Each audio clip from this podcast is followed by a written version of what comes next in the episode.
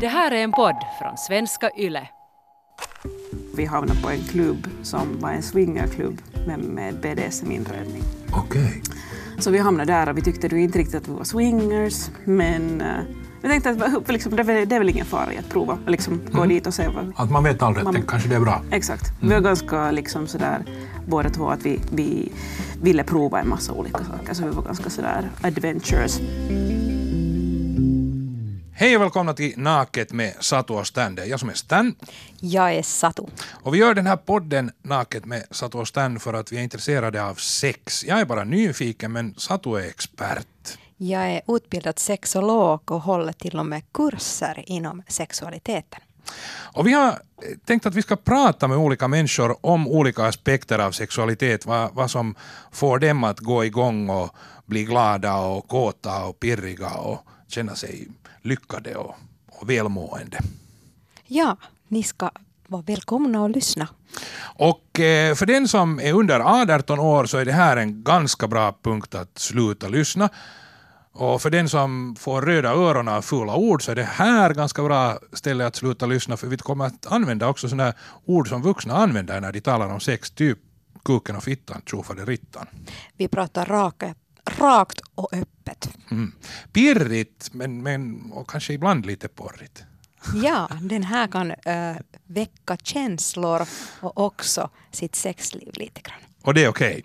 Det är okej att känna sig lite pirrig när man lyssnar på det här. Och den första vi ska tala med är Fredrika, hon är 29 år gammal.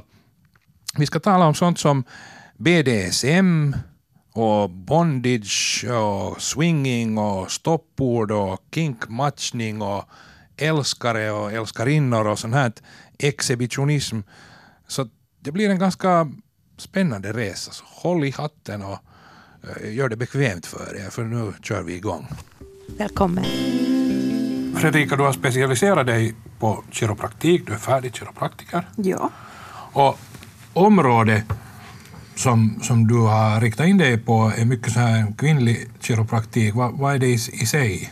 No, det som jag tänker, liksom, eller som jag specialisera mig, ska specialisera mig på mer, är liksom det här som kommer in på lite intimare hälsa hos kvinnor. Det här som många andra vårdare kanske lite undviker att tala om och patienterna också undviker att tala om. Det, är liksom, det kan vara alltså förlossningsbäcken, foglossningar som inte har satt sig rätt liksom korrekt och så, och så blir det liksom dysfunktioner, nu går jag med termerna här, men det blir dysfunktioner i bäckenet som sen kommer att ge ryggproblem, det ger andra problem, det kan ge problem just när det kommer till samlag och saker för saker gör ont som inte ska göra ont. Och det har ställt till med väldigt mycket problem, väldigt mycket liksom, jag vet inte, missnöje Ja. och, och så här. Och då tänker jag att man ska kunna komma åt det. Där kommer sen också andra saker som alltså amningsrygg och sånt annat när man får ont och man går snett och så här andra saker som kommer. Men det här är ett stort intresse för mig. Varifrån kommer det? Vilket Det, det är intresset. Intresset? Ja. Det kommer delvis från helt egen, egen erfarenhet. Alltså, man har gått med dålig bh sedan man var tonåring. Ja. Och så har man ont i ryggen hela tiden. Så börjar man ju fundera på lite grann varifrån kommer det här. Och där har vi liksom i kiropraktiken och i andra sammanhang så talar vi om biodynamik. Ja. Alltså att allting ska hänga ihop och hur muskler jobbar och så här.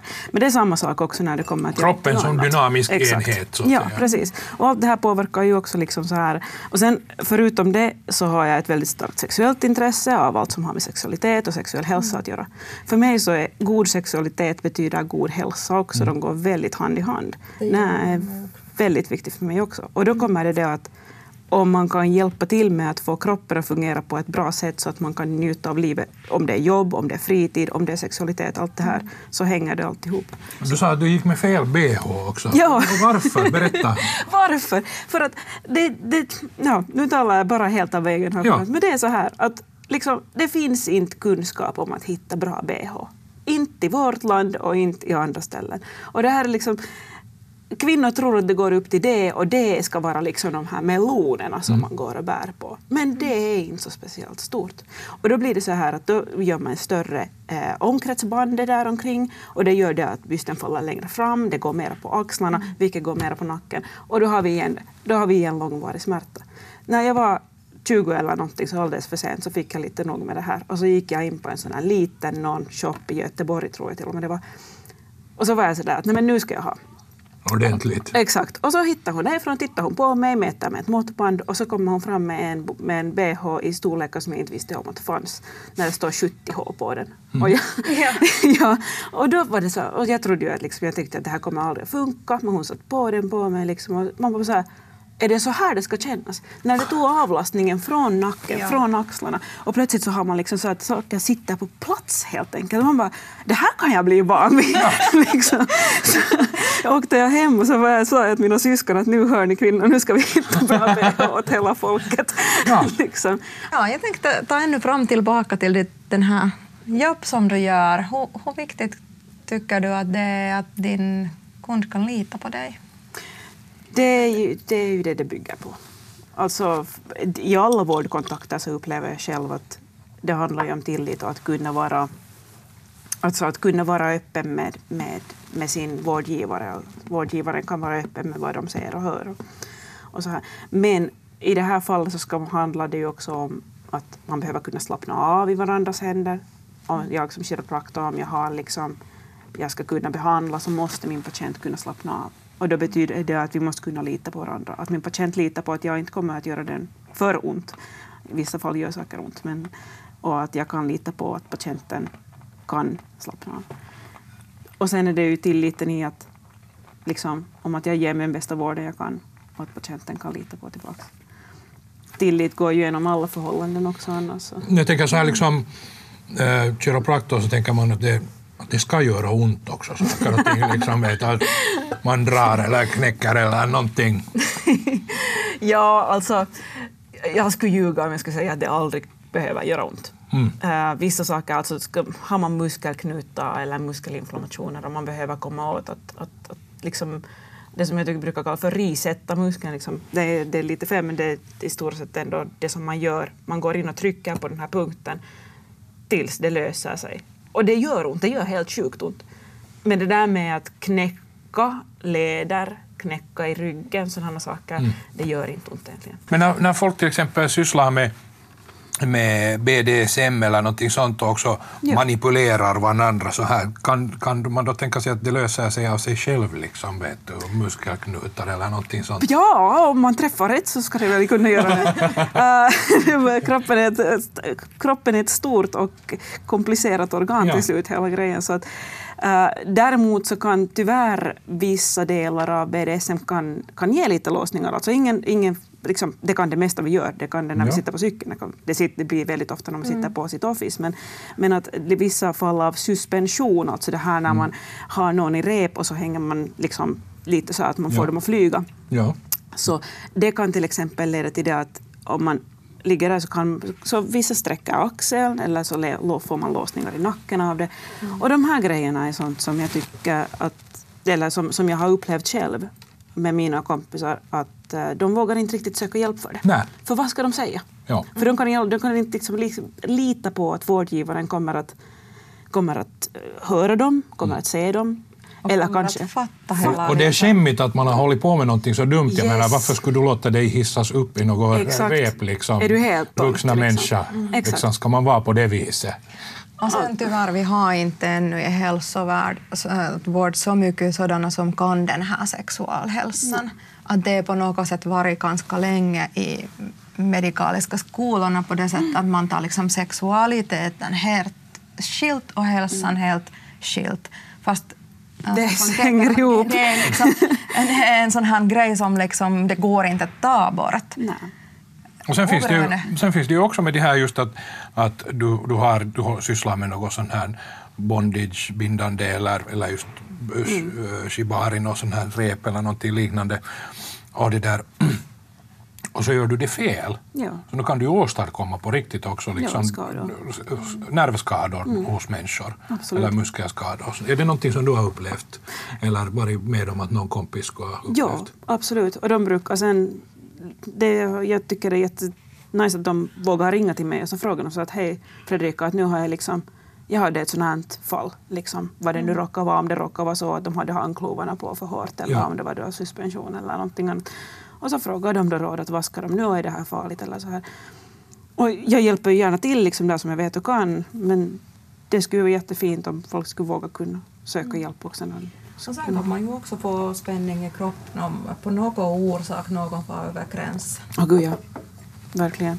Och det där händer ju i alla, alla fall och alla kretsar ibland. Det behöver inte handla inom BDSM, det kan hända i helt liksom vanligt parförhållandet och Ja. inte lyssnar den att är den andra med eller är den bara där och ger på grund av att man tror att man måste göra så. Precis. Nu när, du själv, när du själv är med om sån här suspension och annat liksom och, och blir bunden eller upphängd eller någonting sånt, är du noga då med att det sker rätt? Ja, jag är jättenoga. alltså, jag är nästan sådär pedantiskt noga. Inte sådär. Det, det är så att liksom, om jag ska ha mera i shibari eller suspensioner så här, så det, då ska jag då ska det vara mycket tillit. Att det, just för att jag, jag skulle nästan vilja säga att jag vet för mycket för att Ja. kunna liksom riktigt njuta av det. Trots att det då alltså är ju, det är ju målet är ju att, eh, Ja. för den som inte känner till det, så, så målet är ju egentligen att, att skapa en slags kokong Ja. i tanken. Det handlar ju inte om kokong fysiskt, man kan göra det också, men, men en kokong i tanken där, där det här tillståndet av den egna kroppen upphör. Ja. Hur, hur tycker du, borde man faktiskt också bjuda mera den här liksom, att folk har alternativet att komma till kurs och lära. Att om Ja. man blir intresserad om bondage så kanske man borde inte börja med att köpa rep och börja. Kanske man borde, eller vad tycker du? Ha någon slags körkort. Bondage-körkort. Ja. Ja. alltså, na, jag, jag tycker mer att liksom, visst ska man få prova hemma liksom, själv för att folk är ju nyfikna och så här. Sen skulle jag tycka att det skulle vara jättekiva om informationen skulle finnas lättillgänglig. Att man liksom skulle ha, att det skulle vara sådär, att vi kan prata bara och berätta att ja, men alltså absolut, prova så här, men var ni lite rädda om de här och de här? Eller känns det, alltså just det här till exempel att börjar man få pirrningar i händerna i, Ja, eller, liksom, eller i andra kroppsdelar. Ja. ja. precis. Om det börjar sticka i dem så ska man ganska fort vara liksom där och ta loss dem. Och så tycker jag också det att, att bara med min partner just nu så, så kom det upp på tal om det här med med, eh, med säkerhet där. Jag är väldigt säkerhetsinriktad. Jag är liksom, ja. Ja, det är jättefint. Det, det är mycket bättre att du säger sådär än att jag struntar i Ja, säkerhet. nej, Det- absolut. Okej. Nej, men jag är liksom, Ja. och, då, och då blev det här med att när jag förklarade att men vi, har, vi kan skaffa en sån säkerhetssax Mm. för, för, eh, för rep eller tejp och så här. Lite som man har alltså med bilbälten. Ja, exakt. Det går hastigt att det är just det. Och han tittade på mig liksom ungefär som, va? ja, ja, säkerhetssax. Okej, ah, nej, men det visste jag inte som att det fanns. Och det här är en person som ändå har utövat själv. Liksom. Att det, att det blir liksom, jag tycker det skulle vara jättefint om liksom, vi måste, vi måste få ut information om att det finns saker som gör det att vi kan göra ganska stora, eller jag skulle säga extrema saker, men att kunna göra det tryggt Ja, och absolut. safe. Nu, Jag tycker att det är jätteviktigt att man kan ta upp det som... Men att om du har knutit någonting Ja. så har du fullständigt ansvar för att vara den också som tar upp den där knuten, för det, det kan inte den som är upphängd göra. Och det ska kunna gå fort. om Och det ska kunna gå förbaskat raskt om det behövs. Och det finns också sådana viss sorts sax till den. Det det. behöver inte vara sån här farliga, stickiga... Nej. Att Ja. just en här sax, det är en ja, bandagesax är de på sjukvårdsavdelningen, men bondage-saxen. Vad tycker du om ehm, att man kan lita på sin partner? Hur mycket påverkar det till att kunna ge sig till njutning? Mm, Jag skulle nästan vilja säga att det är där det börjar.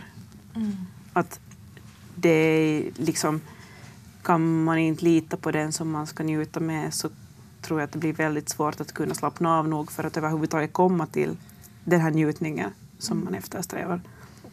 Att, jag skulle säga att det är absolut essentiellt att man kan lita på att den andra personen ser en, hör en och håller sig till de gränserna. Men du är ju i, i, i sån här BDSM, du är liksom undergiven, det vill säga Ja. äh, det som betyder att, att du är den som blir bunden eller den som lyder eller så här. Ja. Och där är det ju jätteviktigt att man då hittar, precis som vi talade om, någon som man litar på. Men hur, hur hittade du din till exempel nuvarande partner som du litar på? Ja, jag... Eh, nej, mailkontakt från början. Ja. Vi, eh, vi började skriva med varandra och vi insåg att vi kom väldigt bra överens. Liksom. Men du hittar på något forum? Ja, exakt. Ja. Ett, ett ganska dedikerat forum för folk med de här intressena. Ja. Eh, vi började skriva, det för länge sedan faktiskt som vi började skriva. Och sen då så småningom så när andra förhållanden hade kommit och gått och så, så skickade jag till honom att men hej, ska vi ta och ses nu någon gång? Okej, vad roligt. Så, så ni hade alltså långvarig ja, i ett eh, brevledskontakt. Ja, till. Ja. Okej, Som- så då hann ni bygga upp också en enorm Någon tillit och, och visste var ni hade varandra? Ja, exakt. Ungefär. Lite grann så. Vi hade inte pratat så hemskt mycket om sånt, men att man lärde känna varandra lite. Man fick en, man fick en känsla av... För mig så gör det jättemycket det att det, Det är att det, liksom, att det, finns, nå- att det finns det där långa, kontinuerliga. För de andra som jag träffade där liksom, emellan som var mer sådana sporadiska kontakter. Och det, Typ liksom, då ses ikväll och knulla. Nå, nej. nej, men så jag, kände inte, jag kände inte dem lika mycket. Liksom, utan det var mer så här, ja, lite mer en sån här vanlig, vanlig tragg, ett vanligt flört från, från någon fest. Att, Hur, hur, när ni passade ihop, Mm. du och din nuvarande partner, vad var det som passade ihop? Vad var det som, vad var det ni möttes? Förstår du? Jag menar, det räcker inte att han är dominant och du är undergiven. Aha, okej. Sistigt. Ja, ja. Oh, it's a deal. Vi ses på torsdag. Ja. Men vad var det, vad var det där, de där liksom de där små kardborrkrokarna som hakade fast i varandra? Vilken bra fråga. Det är någonting i... Alltså, för han är väldigt genuin. Han är väldigt äkta när man ser på honom. Så det, man får en väldigt äkta bild. Och det är det som jag också får med att här kommer vi tillbaka till den här tilliten som är så viktig. Att om jag känner att jag ser på en människa och han är, eller hen, hon, är sig själv. Kan bara stå och slå avslappnat och bara, ja ah, men det här är jag. Men talar vi nu om sån här till exempel som förekommer då i sådana här eh, BDSM-kretsar, så är liksom true master, att jag, jag vet allt sånt här, att, att jag vet precis hur det ska göras. Eller hade det att göra med hur han var som människa? Det hade mer att göra med hur han var som människa. Sen fungerar, fungerar ju väldigt bra också när det kom till de här liksom, sexuella och de som delarna fungerar jättebra väldigt fort. Och det var väldigt fint också. Det. Men för mig så handlar liksom det att jag kan slappna av och kunna ta min, liksom, vara den som jag vill vara den, och få den känslan som jag vill uppnå med de här utlevnande. Så att komma dit så betyder det att jag måste kunna lita på honom och kunna se den här människan som någon som jag kan lita på överhuvudtaget. Och där kom det just det här att vi hade haft en längre kontakt och sen när man såg så tyckte jag att, liksom att han är väldigt genuin, han är väldigt sig själv med mig. Han vågar visa vad han känner och hur han är. Liksom så här. Och då gör det det att jag kan slappna av och vara mig själv. Och då kommer vi fram till någon slags samspel där vi ser varandra Ja. och kan njuta väldigt mycket. Men det, det, var, det, måste ju ha varit hemskt pirrigt när du träffade honom första gången, bara därför att du hoppades hemskt mycket på att det skulle vara just så bra. Jo, men absolut. Jag försökte hålla ner, liksom, hålla ner alla heter det, förväntningar. För jag själv upplever att har man för höga förväntningar så kommer de aldrig att nås. Har man låga förväntningar, nu ska jag inte säga att jag hade låga förväntningar, men, men har, har man liksom inte för höga förväntningar så tycker jag att det oftast liksom blir bäst för då kan jag slappna av. Var det, Det- enkelt att prata om lust och allt sån här gränser med? Jo, med honom. Det var jätte, det, ja. Men det är också sådär, jag är sån, jag pratar på, gud, min- till och med min familj har fått höra mer än vad de vill. Liksom. Liksom. Men alltså det är så här, för mig så blir det så att jag pratar på om, om saker och han var likadan. Han pratar också på, och vi börjar prata liksom om allt möjligt och då kommer man just in på Kan Hur, hur blev du sån? hur blev jag sån? Ah, någon slags inre rebell samtidigt som jag tycker att jag är också en sån där, sån där som tycker att om man mår bra av någonting så kan det väl, som, ska det väl kunna göras på ett bra sätt. Men hur upptäckte du att du mådde bra av till exempel BDSM, att, du, att det var spännande och pirrigt? Ja, visst har det väl alltid funnits där lite grann. Alltså, så här någon har alltid tyckt att jag, jag är tydligen lite dragen till. Bara på hur man ser hur man lekte med dockorna som, som Mm. barn. Liksom, och så här att det fanns någon slags maktbalans. Det var alltid spännande. På riktigt alltid spännande. Och så här. Men sen började jag leva ut först i vuxen ålder för jag tänkte alltid att det här med det här med maktbalansen är något som är härligt i fantasin. Men att jag behöver kanske inte ta det längre än så för jag hade inte riktigt hittat någon som jag litar på. på det sättet. Hade du dåliga erfarenheter? Hade du försökt med någon och blivit bränd? Liksom, att okej, okay, kanske inte alls det här. Nej, jag hade inte behövt försöka med någon för att bli bränd. Men det, Så det du höll hände tillbaka dig själv? Ja, jag, jag tyckte det att här finns tillräckligt mycket att bli bränd på annars också. Eh, Alltså, så att, jo, visst har jag haft mina dåliga erfarenheter, men hittills inte i, när det kom till BDSM, utan Ja. det har alltid varit i, i sammanhang. Och då ville jag inte ta steget in i någonting annat, för det kändes som att... Jag vet inte, det, det funkar i tanken. Vad tycker du om det att man upp, eller liksom är öppet också i relation om andra lust? Att om man, Mm. man har lust mot någon annan, Ja, hur det där, man liksom... det där är... Ja, jag tycker att det finns sätt där man kan eh, leva i andra situationer, liksom i sådana situationer där man har sex med andra också. Men det kräver ju jättemycket tillit och det kräver ju jättemycket kommunikation med ens partner. Om man ska ha en primärpartner eller om man har liksom någonting annat. För det är liksom, poängen är väl den att ingen ska bli sårad. Eller i alla fall så lite som liksom, man ska undvika det till liksom, Men du har gjort det, du har haft, haft ett öppet Ja. förhållande eller har Ja. ett öppet förhållande. Jag hade. Ja. Hade. Hur, hur upplever du att det fungerar på ett praktiskt plan kontra ett teoretiskt plan? I teorin så är det så här att vuxna människor sätter sig ner, så diskuterar de saker, fördelar, nackdelar, så här. Och så skakar man hand så här, bra, bra, så här gör vi. Men i praktiken, Ja, nej, precis. I praktiken, ja. För oss så var det liksom lite mer det här halka in på ett bananskal. Vi var ju nyfikna på BDSM och vi hamnade på en klubb som var en swingerklubb men med BDSM-inredning. okej. Så vi hamnade där och vi tyckte inte riktigt att vi var swingers men uh, vi tänkte att liksom, det, är väl, ingen fara i att prova, liksom, gå dit och se vad, Att man vet aldrig, Man- det kanske det är bra. Exakt. Vi var ganska liksom sådär, båda två att vi, vi ville prova en massa olika saker. Så vi var ganska sådär adventures. Får vi dit, träffade ett annat finlandssvenskt par, hade jättebra I Sverige? kväll. Nej, i Finland. Okej. Eh, hade en jättebra kväll, for hem med dem. Och så, så småningom så var det sådär att liksom, det pushades lite, men inte för hårt. Det var mest hon, den andra kvinnan, som var ganska drivande och hennes karl var ganska bromsande. Som att ta det lugnt med dem, de är nya, pusha inte för mycket. Liksom så här. Men det kändes väldigt liksom bra och tryggt och jag och mitt ex, vi hade bra kommunikation. Ville hon ha sex med din, din exman eller Nej. expartner eller med dig? Ja, hon ville väl mest att någonting skulle hända. Okej. men eh, men de, var, de var väldigt bra, de, var, de tog väldigt bra hand om oss. Och, så, och då kändes det sådär liksom som att när vi kom hem sen och så började vi prata om det, att vad hände och är vi faktiskt okej med allt det här? Det var jättekul men att vill vi fortsätta och så här. Då kom vi fram till att nej, men det här funkar ju jättebra. Så gick vi en gång till någon månad senare. Då gick det inte så bra för vi halkade på väldigt många kommunikationsbananskal kan man Berätta om säga. det. Vad, vad, vad, vilka? Nå, alltså, jag vet inte riktigt hur man skulle förklara sådär kort och gott. Vi- Så vi pratade inte tydligt nog med varandra. Du var intresserad av någon som han inte ville att du skulle vara intresserad av och han var intresserad av någon som du inte... Vi hade inte, alltså, vi hade inte snackat ihop oss om förväntningar för kvällen. Hade ni alls liksom planerat att hur ska ni kommunicera sen om du typ vill inte Mm. Och han tror att du vill, att vad är liksom den där kod? Ah, ja. Ehm, Jo, alltså det, men det, det blir liksom nästan lite annan sak för det blir så här, alltså kodord, alltså stoppord.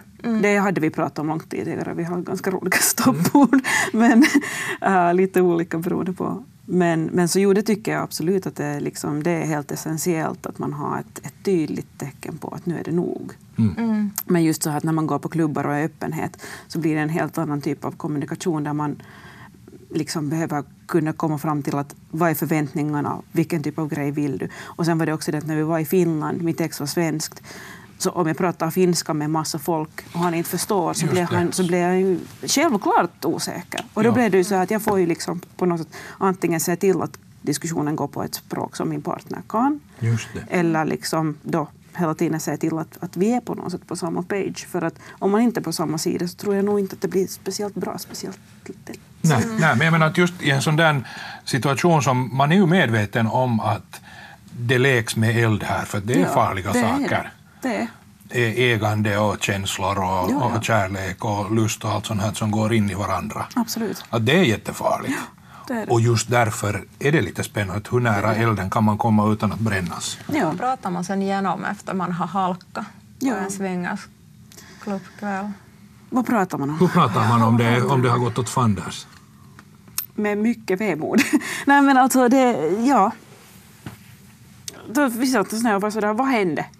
Vad gick fel? Och så, Och båda var medvetna om att något hade gått åt ja, fanders? ja, verkligen. Ja. Det var det verkligen. Och, då, ja, och så diskuterade man om känslan. Vi frågade väldigt mycket. Att, men vad, vad gör ont? Och vad hände där? Och vad ska jag kunna göra istället? För det var ändå det här, jag tror att det viktiga är det att man kommer ihåg att man är en enhet. Har man en primärpartner så är man tillsammans en enhet som ska jobba ihop mot problemet, inte att man står mot varandra. För blir man ledsen på den andra personen, det kan man bli. Men om man på något sätt kommer ihåg att vinkla det så att det är vi mot problemet mer än vi mot varandra. Så, så det var så som vi kom igenom det. Och då, vi ville prova en gång till och den gången så gick det jättebra igen och sen efter det så hade vi igen mer koll på. Men man lär sig hela tiden mer om kommunikation. Okej, men det var ganska modigt att pröva liksom en tredje gång efter att första gången var oho, andra gången nej. Ja, Och så var ni ett tredje gången. Ni kunde ju ha lämnat det där med två gånger också. ja. Så där, då skulle ni ha varit bara tillbaka i startrutan. Ja. Så att säga, ett plus och ett minus. Exakt. Då skulle ni ha varit på samma Det igen. som vi gjorde däremellan var faktiskt det att, att som sagt, jag, jag, jag tycker om att utmana och så här. Men var det att det var en, en gång så, så låg vi en, någon, någon kväll i, liksom, och, och i sängen så, där, så ligger man och tittar i taket och så sa jag till honom så att vet du vad jag skulle tycka om? Och han har sagt senare att han funderar så att ja, att är det, vill du ha massage, vill du ha en orgasm, vill du ha en macka? Liksom. Jag bara, jag skulle vilja att du har en älskarinna. Han höll på att sätta... Han bara tittade på mig och sa, vad sa du nu? Jag sa att, jo, jo, att jag skulle vilja att, liksom, att istället för att vi hela tiden bara går på klubb eller swingar på det här sättet, så liksom, jag skulle vilja att du skulle liksom, träffa en brud som är liksom, någon riktigt nice, en bra tjej. Ja. Och var det det att du ville känna gemenskap med henne? Eller ville du känna förnedring? Eller? Nej, det hade inte med för- förnedring att göra. Det, jag tror att... Jag har tänkt på det här mycket och jag har inte något enhetligt svar. Men att det handlar för mig om det här med att liksom, jag tycker jättemycket om min partner liksom, och han är jättebra. Och jag tycker det är härligt att se honom njuta och det är härligt att, liksom, att se andra njuta. Så jag sa att, men det skulle vara jättenice om någon liksom, annan fick typ, uppleva det här. Och så, och så var det också det här att kanske en liten egoboost. Att om han kan vara med en jättesöt, jättehärlig kvinna och så kommer han ändå hem till mig. Ja. Så visst känns det ju lite bra Ja, för mig. absolut. absolut. Jag är helt med. Jag Och så- förstår precis. Och sen är det också det här att att om jag kan ha totalt veto på vem han är med så då blir det också det här liksom att man En har viss makt som du har. en viss, ja precis. Ja. Att, visst är det liksom, det är inte Det alltid så smickrande grejer, men men det, Spännande, ja! Men Men det- det, jag är ett det fint psykologiskt det spel. Jag hänger med Ja. direkt. Men nu när vi pratar om så här öppna relationer, att man har andra partner, så vad tycker du om det? Det är ju folk som tror att man är fri då att göra vad som helst. Eller? ja, nej, nej. alltså, Att, aha, då kan jag äntligen... öppet relation. Då kan jag äntligen ha ihop det med kokerskan där i café. Ja, Liksom. nej, absolut inte. Alltså, inte för, jag vet att folk gör det på jätteolika sätt och det är ju charmen med det här. Det finns inga skrivna regler. Det var det som vi insåg också att oj, liksom, vem, hur ska man göra det här? Vad finns, Det fanns inte www.hormangår.com. Nej, exakt. nej, nej. Så att, eh, då, då fick man liksom börja hitta de egna sätten att göra det här. Och för, för, för mig så var det viktigt att jag kan säga nej och att det nej i så fall tas. Att om, om, om jag ser en kvinna som, som jag vet att han kommer bli eller som jag tror att han kommer att bli intresserad av, men det funkar inte för mig, så kan jag säga att vet du vad, nej, Ja, inte det här. Och då kan han bara säga okej, cool, ja. För att nästa antagligen funkar. Men ville du, du ville vara i samma rum till exempel när de har Nej, sex? det behöver jag det, inte. det behöver du inte. Utan du behöver veta om Jag behöver veta om det. sex. Exakt. Vill du ha det att han kommer hem och berättar eller, eller du kommer hem och får höra vet du, att du ser lakanen är, är skruttiga? Nej, vår säng var de facto också totalt off limits. Okej, så det var just Igen, det som jag tänkte. mina att grejer, mina nej, regler, ja. tvärtom, just det, jag begriper det, att, att man har sina egna regler. Att här, Kunde man också säga att vissa liksom samlag eller Mm. pussandet skulle vara liksom bort? Att, att Ja. jag gillar inte att du börjar pussa med Mm. henne. Eller? Och sen var det olika från olika dag. Mm. Det där var någonting som vi pratade om varenda gång vi gick på fest, varenda gång som han gick på dejt eller någonting annat. Vad, det här, vad gäller idag? det är jätteviktigt. Jätte, jätteviktigt. Och det här var liksom, det var just en del av kommunikationen där man behöver kunna vara helt öppen. Att vad, vad, vad händer idag? Vad vill du idag? Var det viktigt av dig att han också säger till den här andra kvinnan att min Att du. Att jag vet- att jag flickvän finns. vet att du Jo, finns. jo, jo, jo. Och det var nog så där liksom att han ville inte heller gå bakom, eller liksom, för det känns väldigt dumt att föra någon annan bakom ljuset som att liksom påstå att man är singel när man inte är det. Det kändes väldigt dåligt för oss båda. Så var det så där att när han till exempel raggade upp någon så var det så där att liksom ja, berätta sen att ja, by the way, jag har en sambo, hon vet om allting men att, liksom, att är det okej för dig? Säger de nej, okej, lycka till fortsättningen och så här. Men att det skulle kunna vara liksom öppet och så här. Det har jag också ganska svårt med ibland om någon är inte öppen. Hur skulle det ha varit om det skulle ha varit tvärtom? Om han skulle ha sagt att, att han vill att du har en älskare? Det hade jag några gånger. Men Det, ja, för mig, ja, för mig för oss funkar det bättre så att jag fick flörta fritt och han fick dejta mer. Mm. Han blev mer obekväm när jag var på ensam dejt där med folk. Men han tyckte att det var helt okej om jag liksom, ja, flörtade på festerna. Ja. Medan för mig så var det mer sådär, jag var helt fine med att han liksom går på dejter med andra. Men, men du, ser ingen, du ser ingen parallell i det här liksom, mot till exempel den här den förnedrade äkta mannen till exempel. Det, det finns ju ett sånt scenario. Ja. Vet du, att, att den äkta mannen eller, eller mannen i ett parförhållande tar med flit och kontaktar män som ska ha sex med hans hustru och, och medan han så att säga förnedras. Men det var, det var inte ett liknande... Nej, för mig eller för oss så var det inte. Nej. Och det där är ingenting som jag riktigt går igång på själv. Jag vet att det finns och coolt att det funkar. Liksom. Men för oss så var det inte. För oss var det mer den här bara att den mera frigjorda sexualiteten tillsammans med den starka tilliten till sin primärpartner. Men det måste ju ha känts otroligt fint när det funkar. Ja, Liksom, det gjorde på det faktiskt. Att, Ja, äh, faktiskt. liksom, Ja. Det, för mig så var det helt fantastiskt. Det funkar jättebra för, för oss. Då, liksom. Hur skulle du reagera om någon man skulle komma liksom flirta med dig och få dig med han och ha sex men du skulle märka att han är otrogen? Och säger inte till dig ärligt att han, han är... Nej, det skulle göra mig ledsen. Alltså på riktigt. Det, det, har, det har definitivt hänt och så här. Och det gör mig alltid lika trött och besviken. Och så där. Mer för det här att jag tycker inte att lögner riktigt är så nice. så att nej, det, det funkar inte överhuvudtaget. Den här otrohetsdelen av det är ingenting som jag...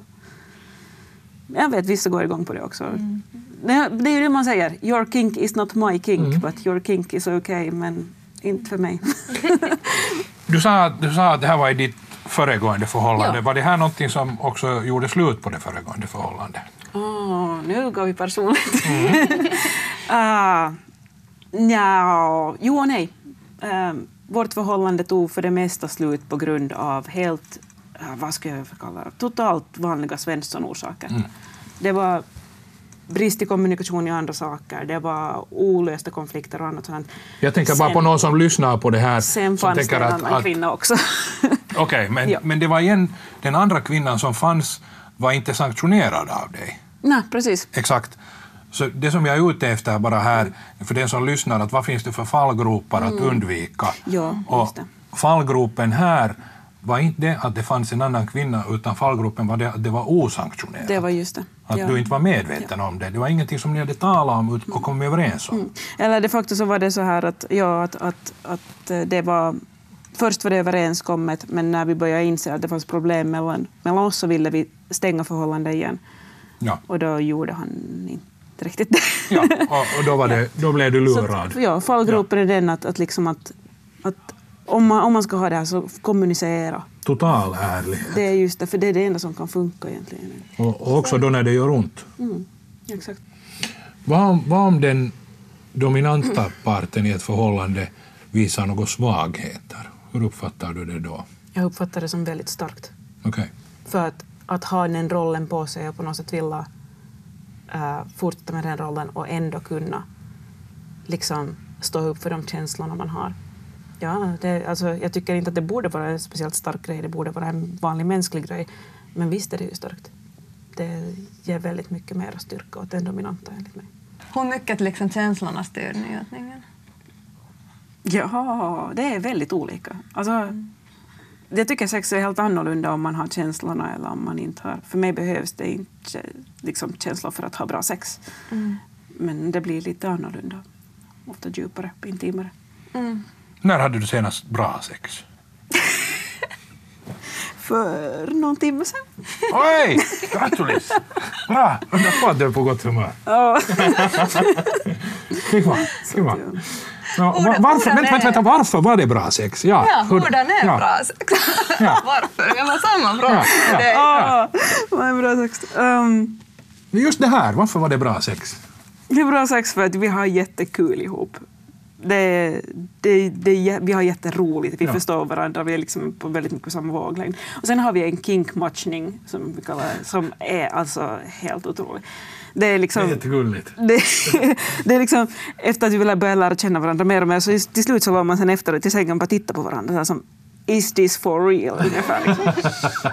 att, eh, att det där liksom att man på något sätt... Era pusselbitar Ja, ihop. precis. Att jag märkte det att det som jag gör triggar honom mer och det som han gör triggar mig mer. Som, liksom, att man på något sätt man höjde varandra. precis hela tiden. Liksom så här. Och, så här, man, man är lite rädd i början. Att, kan jag säga det här? Blir det här konstigt? Är, jag för, är jag för weird nu? Ja. Och sen när man inser när man provar att nej, han, han tog nästa steg. Ja. Här. Och det är det där som gör det att det känns som det är jättebra sex. Det Men det låter ljuvligt, det är jättefint det där Det i är så fall. att- Att, just att lite bygga på, det är som att bygga eller blåsa en såpbubbla tillsammans. Liksom. Mm. Hur stor kan den bli? Exakt. Vad tycker du om det? Är det svårt till att uttala vad man vill och säga liksom att nu ska jag, att, att, liksom att jag skulle vilja känna sådär att det kittlar bara överallt efteråt. Eller att man skulle liksom tänka den att det som jag vill känna i kroppen efter vi har haft den här utmärkt bra sex. Så hur känns det då? Att hur ska man uttala det? Ja, det är ju det. Jag har ingen aning. Det finns så väldigt få ord som kan beskriva den där känslan av efteråt. Och hur ska man beskriva det? För många känner säkert igen sig om man skulle kunna beskriva det. Det här med orden överhuvudtaget känns ju också som att det finns mycket att utveckla i när det kommer till sexualitet överhuvudtaget. Att liksom man har inte riktigt vokabulär för att beskriva varken känslan men inte heller just det som vi talade om tidigare, öppna förhållanden. Okej, nå, vad är det här nu då? Hur ska vi beskriva de här fenomenen som uppstår ibland på klubbarna eller när man har öppna på något annat sätt? Att det, liksom, det finns inte riktigt ord för det och så försöker man förklara det så gott man kan. Men, Njuter du sen av att visa upp dig också, alltså att det finns en exhibitionistisk ådra i det? Absolut. Ja. Eh, inte så mycket i repen i sig, det är mera för gemensamt mys. Ja. Men, men det här med att kunna visa upp och vara, det kan vara jättekul. Ja. Menar du också så här till exempel utomhus eller på överraskande platser att det finns en pirrighet där eller, eller vad du ler? Bara, att- bara här någon dag sen så talade jag om det här med min partner, om det här med etisk exhibitionism var ett uttryck som jag använde. Ja.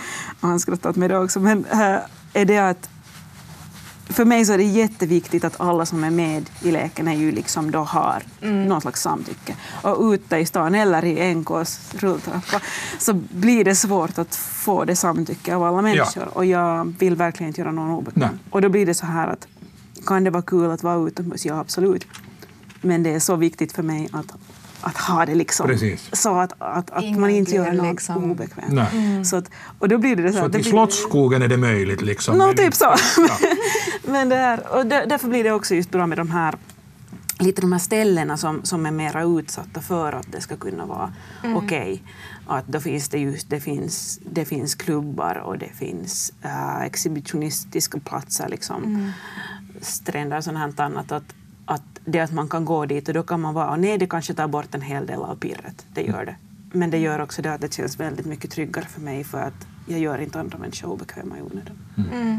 Nå, vad har du kvar som du vill utforska och nosa på? Vad är det där som du var, i- tänkte att här, här finns flera stigar men jag ser inte vart de leder ännu? Mm, det är kanske mer det här lugna som... Alltså, lugna känns som fel ord, det låter nästan tråkigt. Men det är så här, alltså det här lite mera... Alltså ta in det här med, med andning, med mer lugn. Så du har haft hossis helt enkelt? Har haft hossis. Ja. Ja. Och, och äh, njuta av allt och liksom ta stora munsbitar. Men nu är det ju lite det att när man kommer in i en sån här värld, som till exempel här då, och så hittar man man hittar klubbar och man hittar krogträffar, man hittar snygga människor och man har ett öppet förhållande och man har liksom allting. Så nu är man nu lite som en småunge i en gratis karkibutik. Att liksom att man ska liksom allt det finns det här med självkontroll på något sätt lite långt ifrån. Det var faktiskt så att min partner han, han, han kallade mig för Alice i Underlandet. För att liksom att man, liksom, man bara går vidare och det finns så mycket att hitta. Liksom, Ja. så här. Man, man provar det ena och man blir stor och man provar det andra man blir liten. Liksom, så, här. så att, visst skulle jag säga att, att jag tycker att allt när det kommer till liksom, njutning och så här. Att, att det finns så många olika spår som man kan gå. De behöver inte vara skilda för det att de kallar dem spår eller kaninhål, men det är bara så här, det kan bli liksom lite där att åh vad är det här, åh vad är det här. Så, liksom, det finns olika grejer. Alice i Underlandet, det är en spännande resa som du har börjat. Få se hur, hur djupt kaninhålet går. Precis. Så att å ena sidan så är det ju en bra jämförelse, å andra sidan så stämmer det ju inte helt för att man är ju alltid nära till ytan ändå. Mm. Om man gör det rätt. Så. Det var alltså dagens avsnitt av Naket med Satu och Stan. Jag tyckte det blev jättespännande och pirrigt. Och... Absolut. Skicka gärna frågor till oss. Ja, skicka frågor på adressen naket yle.fi. Det kan handla om precis vad som helst. Ni, ni får ställa stora och små frågor, besvärliga, konstiga, vad som helst för kommentarer så ska vi ta upp dem i en sån här lyssnardel som vi också gör av den här podden. Det var allt för den här gången. Vi hörs igen nästa gång. Puss och kram och ta hand om varandra och potta på er själva. Och tack, vi hörs igen.